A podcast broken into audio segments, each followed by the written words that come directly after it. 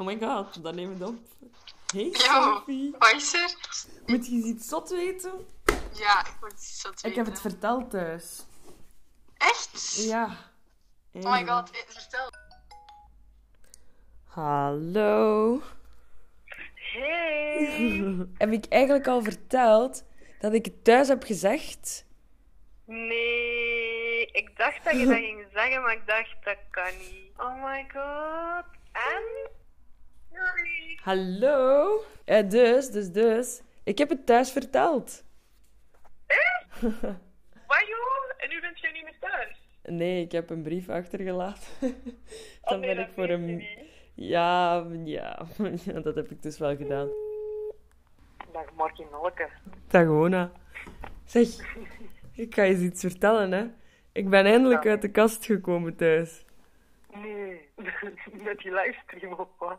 Nee, nee, nee, nee, niet, in, niet in die livestream. Ik heb dat, ehm, ik heb dat de dag ervoor, allee, eigenlijk net voor die livestream had ik dat gedaan. Echt? Ja, ermee dat ik zo zat was. En, hoe was het? Ja, hoe was het? Het was alleszins niet nodig om er zeven jaar mee te wachten. Maar toch heb ik het gedaan. En waarom ik het net zo moeilijk vond om aan mijn ouders te vertellen dat ik niet hetero ben, daar kan ik gek genoeg geen antwoord op geven. Maar ik wil er wel naar zoeken. En dat ga ik nu doen. Welkom bij Uit de Podcast. Marie! Oh, ik heb bericht gelezen van Amber. En dat is niets waarover ik proficiat moet zeggen. Maar proficiat, because it takes a lot of courage. En ik ben trots op u. You did great! Ja! Why the world spins round and round. While I'm still sitting in the same place. Wat? Marie? I wonder Oké, dit is echt topnieuws om mee wakker te worden. Ik wil echt alle details horen. Maar goed. Hallo? I'm out. I'm out of the closet. Ja, ik ben echt fucking trots op u, by the Ik ben way. sowieso echt trots op Ja, je. ik, ik, ik, echt, ik, geen grap, ik heb geroepen toen ik dat las, hè. Maar wij weten dat dat voor u veel moeite heeft gevraagd. En ik ben super trots. trots. op u dat je dat hebt kunnen doen, man. Maar ik ben echt super excited. Sorry. Ongeacht hoeveel dat het daarover is gegaan, dat blijft gewoon een moeilijke stap. En chapeau man, echt waar. Ik ben super blij voor u. Oh my god, Marie. Echt een brief en uurtje laatst voor een maand. Ah, dat is typisch u, hè. Je wilt de confrontatie niet aan. Maar ik ben super trots op u. Dankjewel. Al die jaren stress voor niets, Marie.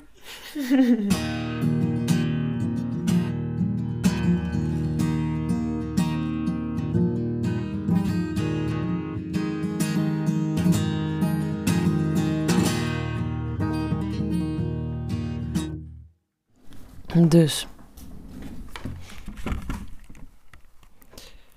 Hallo.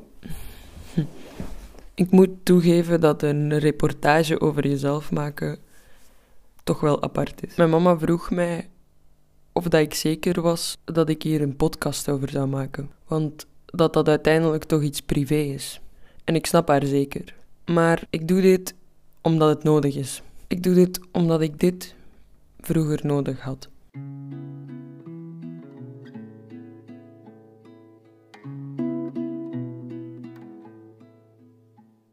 Vorig jaar verzamelde ik via een anonieme enquête data over mentaal welzijn bij jongeren. Ik heb die enquête verspreid op sociale media en de resultaten hebben mij getoond dat dit meer dan nodig is. Er is één antwoord dat mij heel hard is bijgebleven.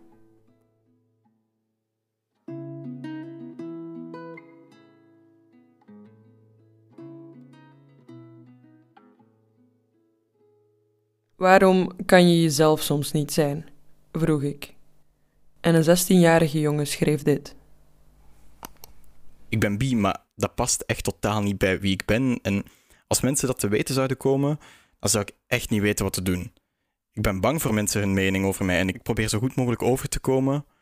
Als je mij zou zien, zou je niet denken dat ik bi ben. Ik probeer het allemaal zo goed mogelijk te verstoppen. Ik kijk ook niet naar gay porn of zo, want dat vind ik maar niks. Maar soms voel ik me wel aangetrokken tot jongens. Mijn thuissituatie is moeilijk. Mijn vader weet niet eens wat ik volg op school en kampt met heel veel verslavingen. Mijn mama is in slechte gezondheid. En mijn, mijn broers, die behandelen haar echt slecht. Ik ben ook tien dagen geschorst van school. binnenkort weet ik ook of ik terug mag komen. Ja, ik zou het normaal gezien allemaal nooit durven vertellen, maar omdat dit anoniem is en je dus niet weet wie ik ben, heb ik het wel verteld. Je kan dus ook geen mening vormen over mij. Maar om kort op je vraag te antwoorden, ik kan mezelf niet zijn omwille van mijn geaardheid, mijn thuissituatie en omdat ik schrik heb van wat anderen denken. Elke keer als ik dit opnieuw lees, voel ik van alles.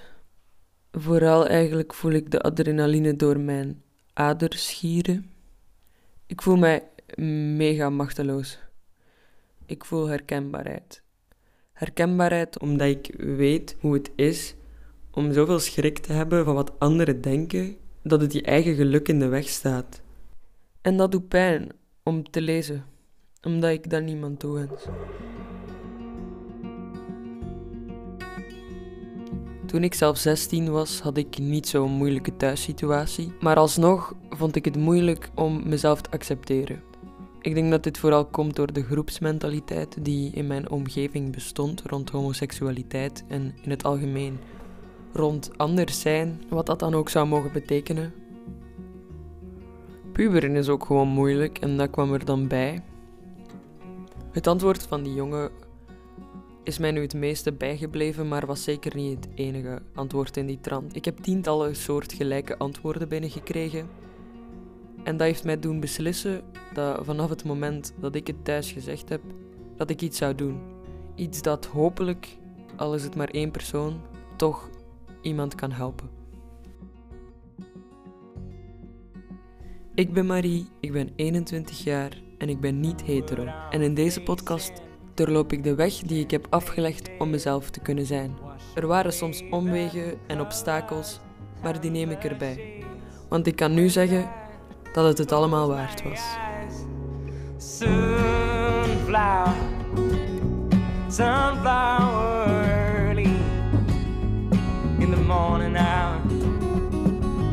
Sunflower, sunflower early in the morning hour. Sunflower, sunflower